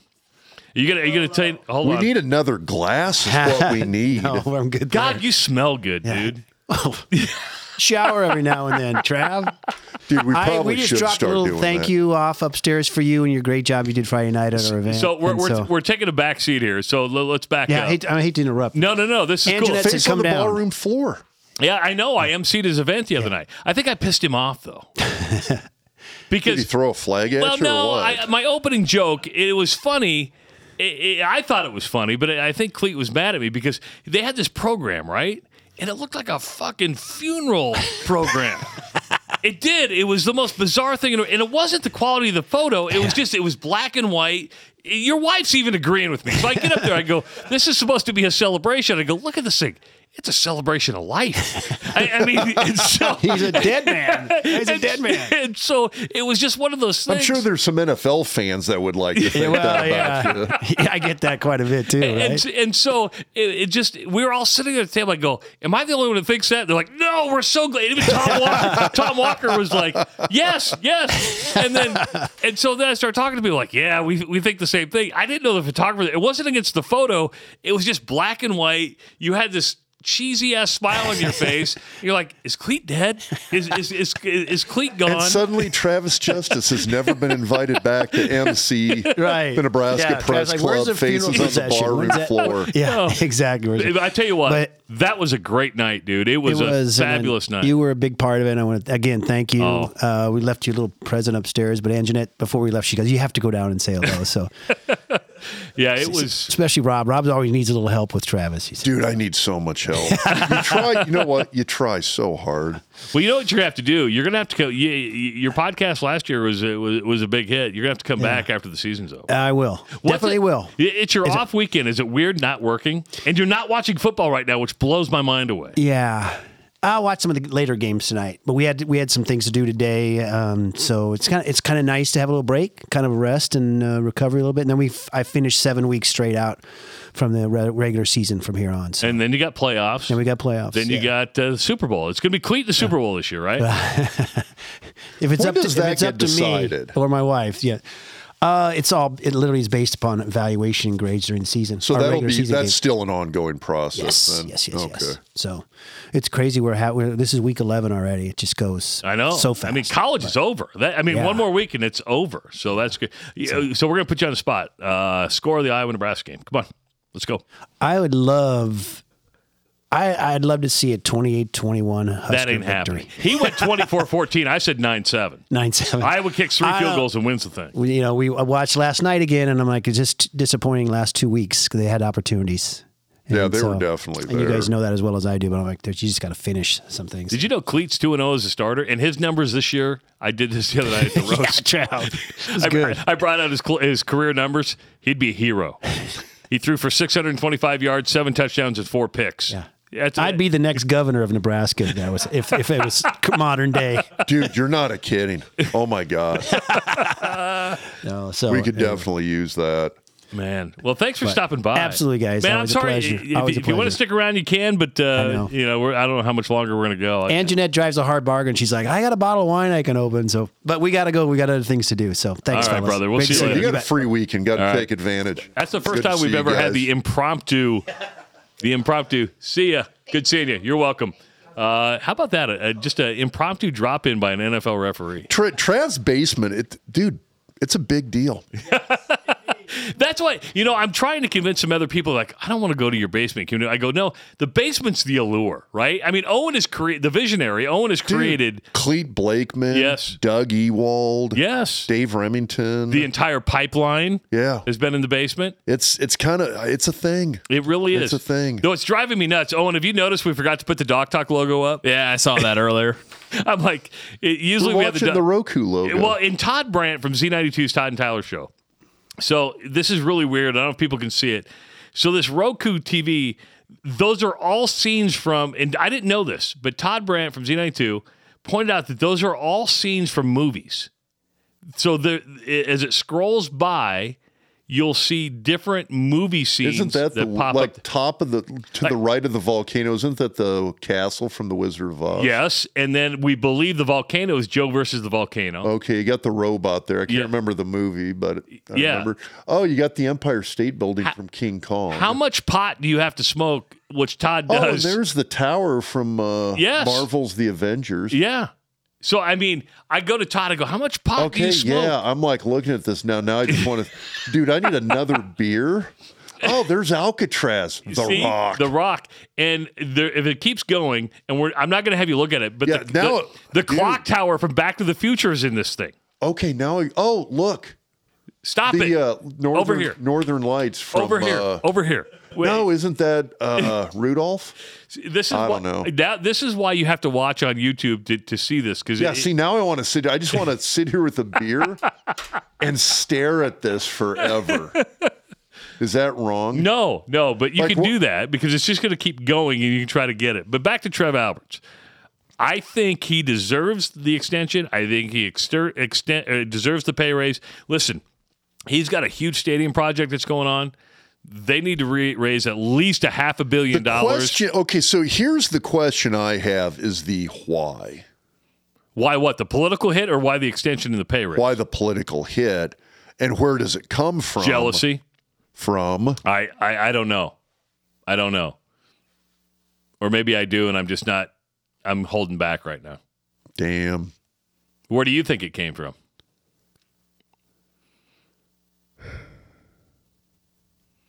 Could it be regents?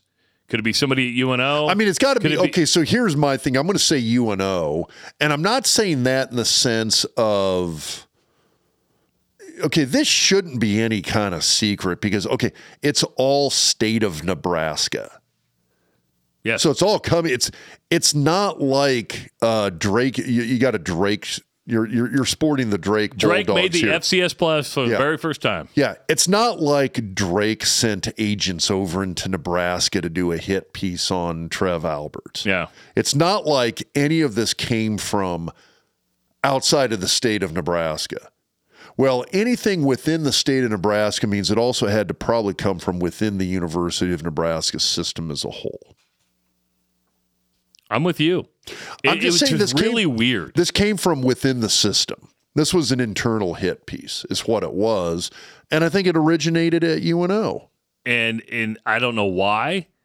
Um, there there's a lot of questions that go around this. It to me, it's frivolous. It doesn't matter.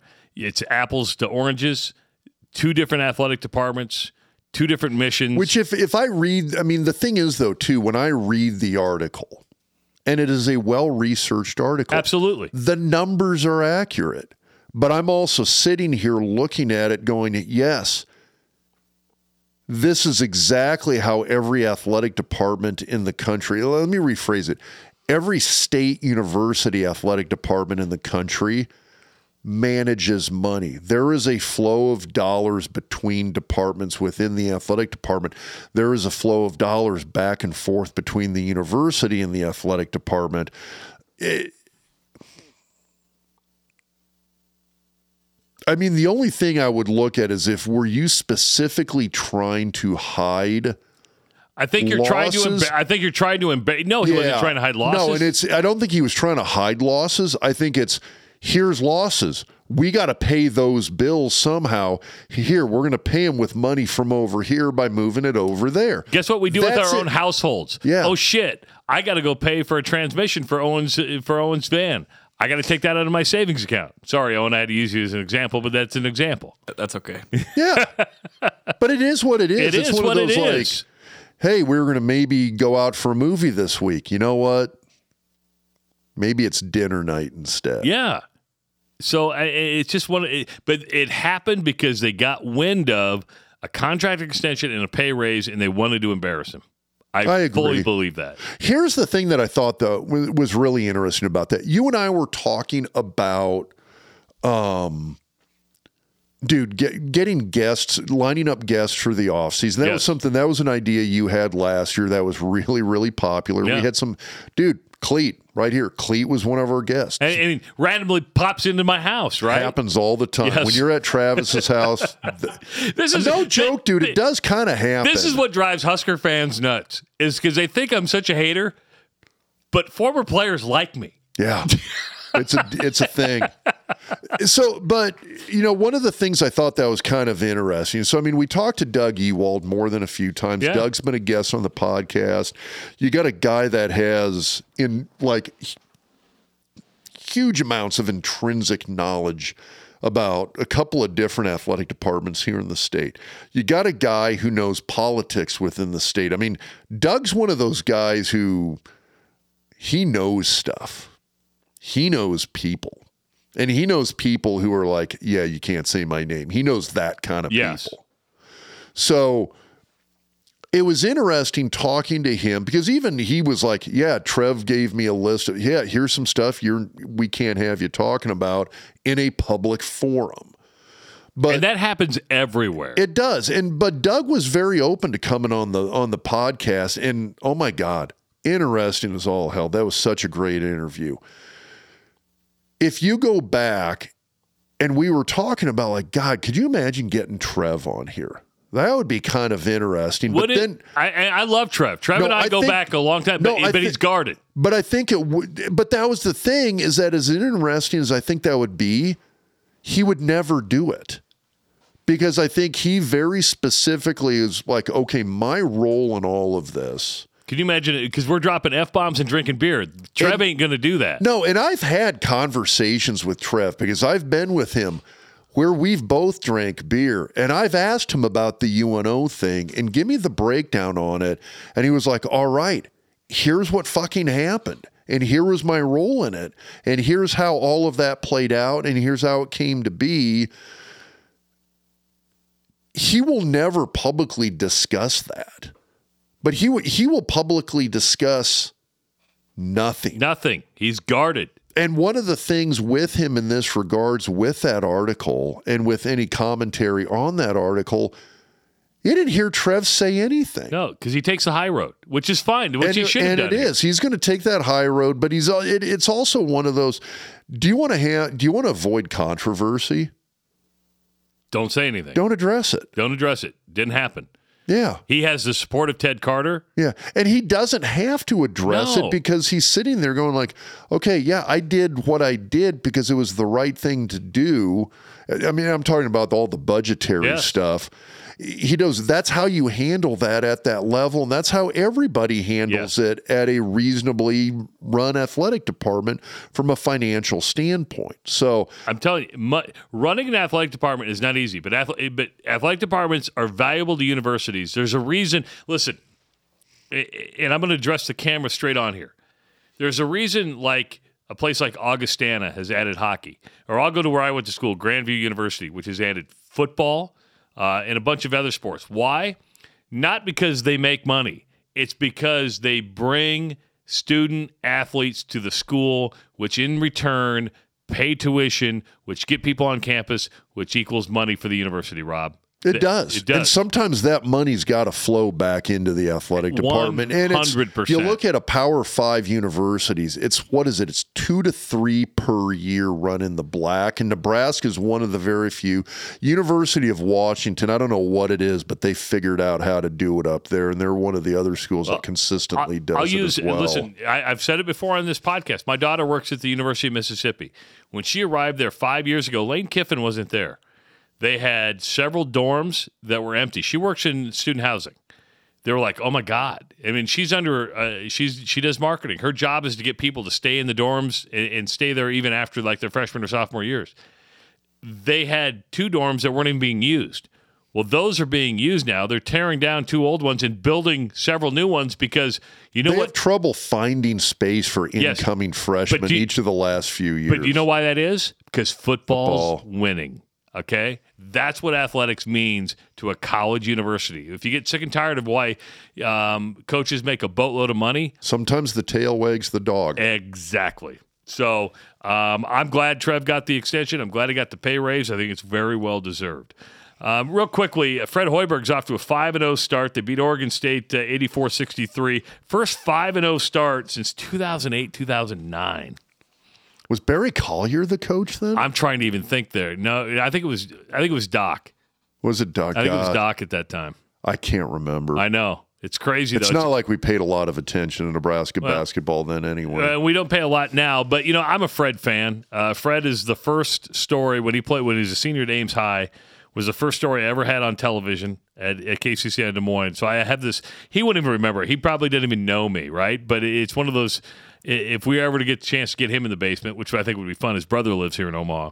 Uh, it, it's just I, I want Fred to succeed. Fred's one of the good dudes. Well, and he, I think he's he is. I mean, he came in that same year as Frost, and everybody thought it's like God talking about hitting the jackpot Yeah. in two sports. You know why he's lasted and Scott didn't? Because uh, because Fred's a good man. No, and I agree, and I think he is, and I think he's a reasonably solid coach. But man, when you look at transfers and injuries, that's one of those situations where I look at him and I do kind of wonder, like God is just has just luck not been on his side. I, I think a little bit of that, like a little bit of that, and then the- and COVID right away. I mean, that created something. I I I've never wanted somebody to succeed as much as I want Fred Hoiberg to suc- succeed because he's just that good of a dude. All right, time for some uh, viewer comments and uh, questions. Let's go to the newsroom. We call it the newsroom. It's a fucking curtain with Owen behind it. but Hey, what uh, did you think of this? The second beer? By I the loved way? it. Uh, this beer is incredible. Yeah, both are both are amazing. I'm, I'm this first beer I drink. It works uh, as a beer. It as far as beer go, it works. It works. You know, that's that's Owen speak for like I'm doing everything I can to not slur my words. Uh, in fact, I got to read these, so I'm going to do what I can here. Okay. Um, this this this one comes from Marty. Uh, it seemed like Wisconsin adjusted to what Nebraska was doing on off- offense after the first two scores, but Nebraska kept doing the same thing with the same results. Is it bad coaching or lack of experience in the players, or both? That one comes from Marty. I think it's a good question. I, I thought Wisconsin did make some adjustments. It's I would probably say from a coaching standpoint, it's far easier to make adjustments defensively than it is offensively. It's very rare that you see an offense get shut down for like two quarters and then all of a sudden explode in the late second quarter, third quarter it's it- it's far more often to see an offense come out throwing haymakers and have a defense come out. Okay, we got to do this. We got to make these adjustments. I just think it's easier to make those defensive adjustments. I think there's a little bit more of a um, intricate choreography. I'm not sure how to put it on offense. Choreography is a good word. I like the word Yeah, choreography. I mean it- it's it's it's it, there's a lot of refinement there. Now I'm not saying defense doesn't have. It's not like you're just lining up like a bunch of freaking chickens with their heads cut off and getting after it. It's there on defense as well too. But offense, so much goes into practicing those plays and getting them right on offense that trying to adjust from a from a defensive standpoint, I think, is easier than trying to do it offensively. It's not like you suddenly just oh, it was working for a quarter and a half and now it's not, and we're going to suddenly make these wholesale changes to adjust.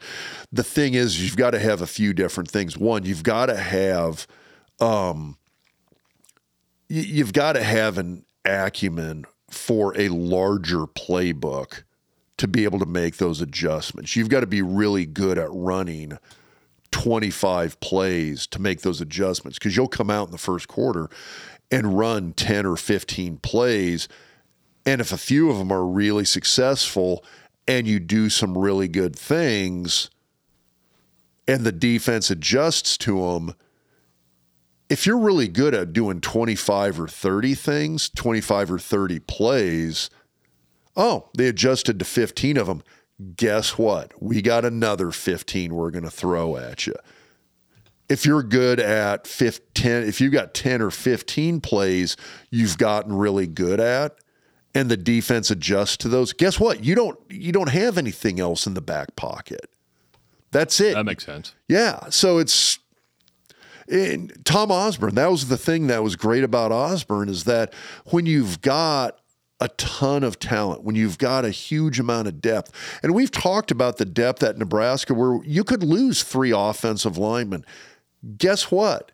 The backups are all conference caliber guys, also. They're not there right now. No, but I mean, back in the '80s, back in the '90s, yeah, you lost an all you you lost a first team all conference offensive lineman. Guess who's coming in?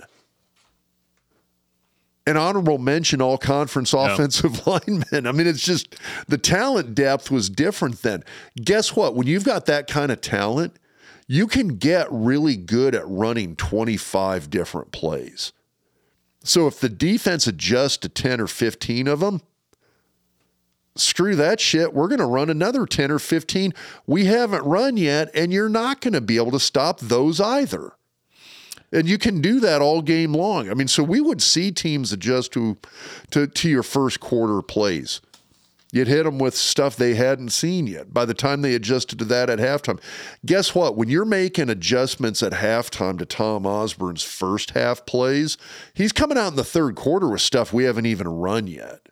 Makes sense. Makes sense. So it's, it, I mean, Nebraska. But, but, Nebraska's not there. They're not good enough to do that. Okay.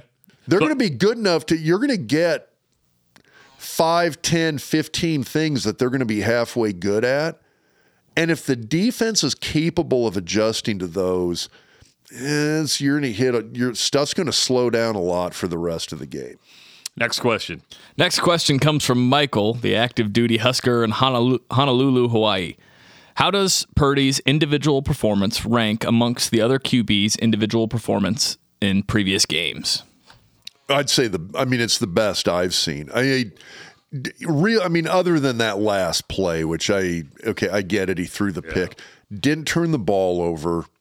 Had I mean, had some nice passes. The scramble for the touchdown was outstanding. Um, it's the best we've had this year. And I mean, and part of me sitting here going like, guys, is he just not showing something and that's why he hasn't played? Or is it really truly because the guy's been fighting an injury all year? I don't know. I think he's been fighting an injury all year. Yeah. And they've said that. And even Purdy talked about it. Uh, next question. Our next question comes from Eric. What's our plan on offense? I don't get the play calling in different series. It almost feels scripted and unnatural, like it doesn't flow with what's happening slash working in the actual game. And again, I I attribute that to the talent that we've got in Lincoln right now. Like I said, you've lost like I think your top three running backs, three of your top four wide receivers, half the offensive line. Haarberg's beat up.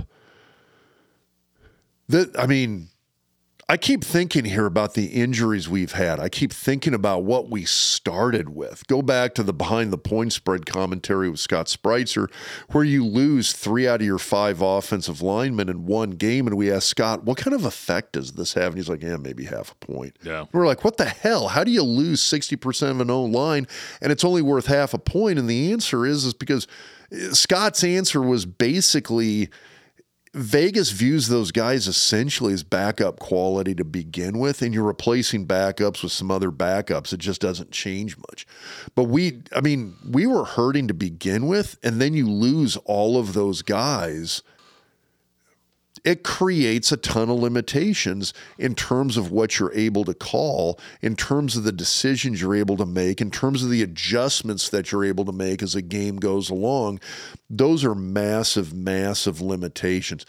I mean, a team like Michigan, Alabama, Penn State, Georgia, they don't have those kinds of limitations because they've got so much more talent to work with. They have so much more depth to work with we don't have that.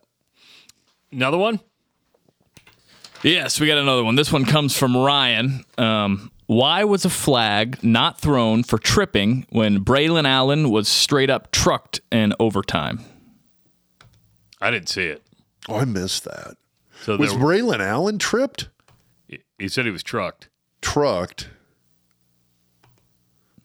Uh, I didn't see it, so you didn't see it, so let's not spend any time on it. Yeah, I missed it. I'd, yeah. I'd, have to go back and look at the play. All right, any more? Yeah, I got I got two more here. Okay. Um, I'm gonna do question. this one from Wendell. Wendell. Wendell. What a great name, Wendell. Is this, is this, Wendell Boggle? Yeah. Yeah, he it's a big time listener. He Okay. and he follows us on Twitter. Beer guy. Beer guy. Beer guy. I think everybody who listens to this podcast is a beer guy. His question is Early in the season, you commented that you thought Prime was a good coach, even though you didn't agree with all of his bluster. Taking into account Colorado's train wreck of a season, where do you stand now on his coaching job this season? I don't think it's a train wreck. I still think it's pretty damn good. I, I think he okay. So here's the thing. Okay, I'm making a comparison to, to Rhule in Nebraska here, where people had commented on like, "Oh my God, we've been so close. It's the same thing we've seen the last few years." And I'm sitting going like, "No, it's not. There's a close losses this year are different from close losses. In I'll give you that. I'll give you that. same end result, but the process has been so much better.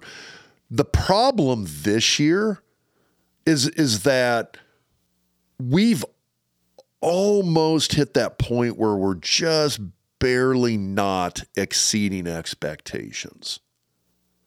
I mean, if if Nebraska finishes this year five and seven, let's go back to August and say, okay, hey, we're going to finish five and seven. We're going to win some games. We're going to lose some games. It's going to be a five and seven season in Rhule's first year. I think most people would sit back and go, okay, well, you know what? It's better than his first years at Baylor and Temple. And you've said that on this podcast. Um, Yeah, this is a guy that kind of he's a builder. He's going to change some stuff. It's not going to be a year one thing. Fine. Most people are going to be okay with that. Now all of a sudden we're sitting here and it's fire sadder Satterfield. We need a new O coordinator. The coaching decisions have been horrendous. The game management has sucked. This is not not what we need in Lincoln right now. You know what? Let's maybe even fire Rhule. We need to get somebody else in there. This is stuff I've seen the No, last two weeks on social media.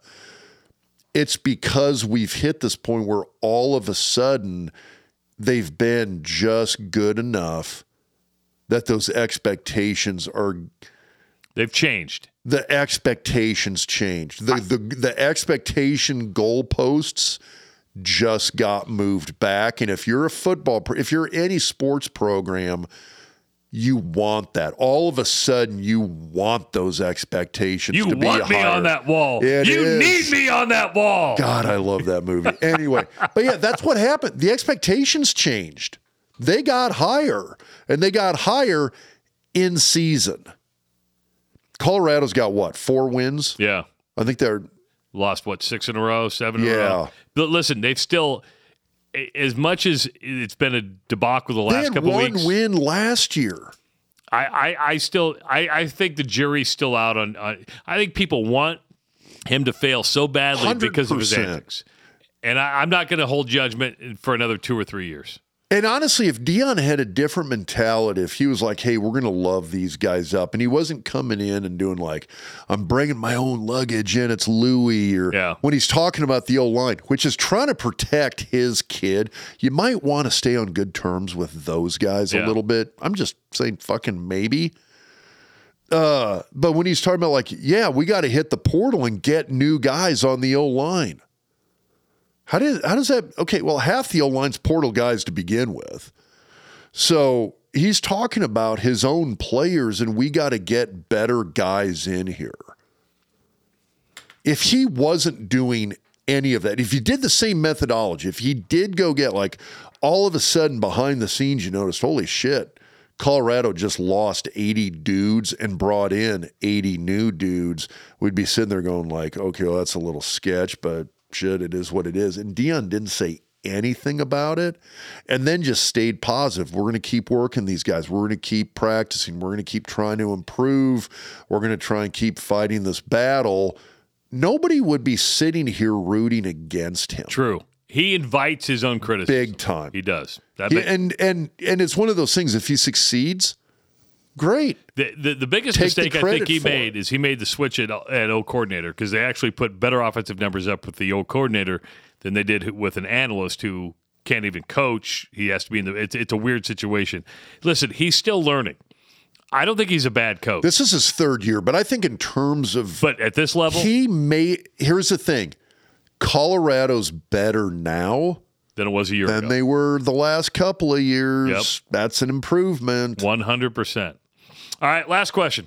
So the last question comes from Jason Warner, um, and Jason gives us beer. He does. Good beer, dude. and it actually says here that he's got some more that he's going to send out here soon. Yeah. I love, I love Jason. He says the first nine minutes, the two fourth down stops, the last drives showed so much heart and that foot on the throat mentality. But for the rest of the game, it seemed mostly flat. I get success breeds more consistency with it, but in your opinion, why the sudden drop in energy after going up oh? 14 0? I, I uh, you know, it's not, I, I attribute that one. That's another guy gets gets a paycheck to The guy across the line from you. Wisconsin made some adjustments to what Nebraska was doing, and it's hard to counter those adjustments offensively.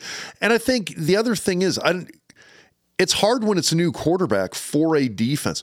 Wisconsin doesn't have a feel for what Nebraska is going to do with Chubba Purdy in there, and he had some capabilities. You just you got one drive, and it was all, pretty much all on the ground. By the way, it's that last drive of the game against Maryland. That's really the only tape you have on Chubba.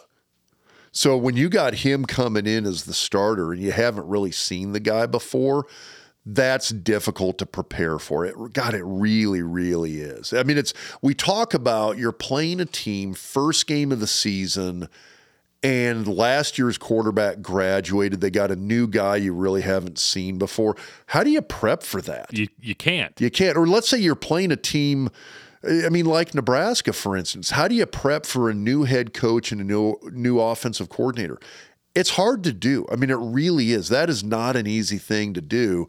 Same situation. You got a quarterback you really haven't ever seen before. And I think that hurt Wisconsin early on. They made some adjustments, and it's hard for an offense to make those readjustments to what the defense does. Big thanks to uh, Centris Federal Credit Union, who sponsors the uh, Doc's Diagnosis. Uh, if you haven't watched the Doc's Diagnosis, Dr. Rob takes a look at a couple plays during the uh, previous week's games and uh, gives you his thoughts and kind of what happened on there. So uh, check out the Doc's Diagnosis on our YouTube channel by subscribing to our YouTube channel. Centris Federal Credit Union is a proud sponsor of the Doc's Diagnosis, which you can watch on the YouTube channel, federally insured NCUA equal housing lender. And make sure to check out Behind the Point Spread coming up on Wednesday night as we take a look at the last regular season week of the season. It's brought to you by Betfred Sports. We're joined by Vegas insider Scott Spreitzer. Most information you will get out of any college football show. Hey, Owen's got a new single out. It came out on Friday called "Never Stop." Owen, I'm telling you, it's a, it's an incredible song. It, Well, thank you. Yeah, it's uh, if you haven't heard it, go to Spotify wherever you listen to your music. Search Owen Justice. Listen to "Never Stop." Listen to all the other ones. They're really, really good singles. And if you want to see Owen live, uh, the album release show is coming up on December 15th at uh, Maloney's Live in Council Bluffs. It's a, it's a smaller, intimate venue. Go to owenjusticemusic.com for your tickets. We'd love to see you over there. Uh, it's going to be a hell of a show, and you'll uh, hear all these songs live. Uh, subscribe to the YouTube channel. Uh, make sure to subscribe on your podcast channel, wherever you're listening to this, and enjoy it. Big thanks to Husker Max, who distributes this podcast. Head to huskermax.com for the latest news and opinion from a variety of voices. If you got any questions for Dr. Rob, email doctalksports at gmail.com. Follow Dr. Rob on Twitter at DocTalkSports and like us on Facebook. Subscribe to YouTube and follow us on TikTok. Just search Doc Talk Sports. For Dr. Rob Zad. Oh, I want to thank Clete Blakeman for stopping by. He smells. That was a total surprise. Do you Like, still smell him though? The dude has like a scent. Mm. I want that cologne. Do you smell like- it, Owen? Oh yeah. Yeah. he's like an elf. He, he really just he's like, man, it's, it's potent. It's potent. For Dr. Rob Zatechka, for Owen Justice, I'm Travis Justice. We will see you next week on the Doc Talk podcast presented by Betfred Sports.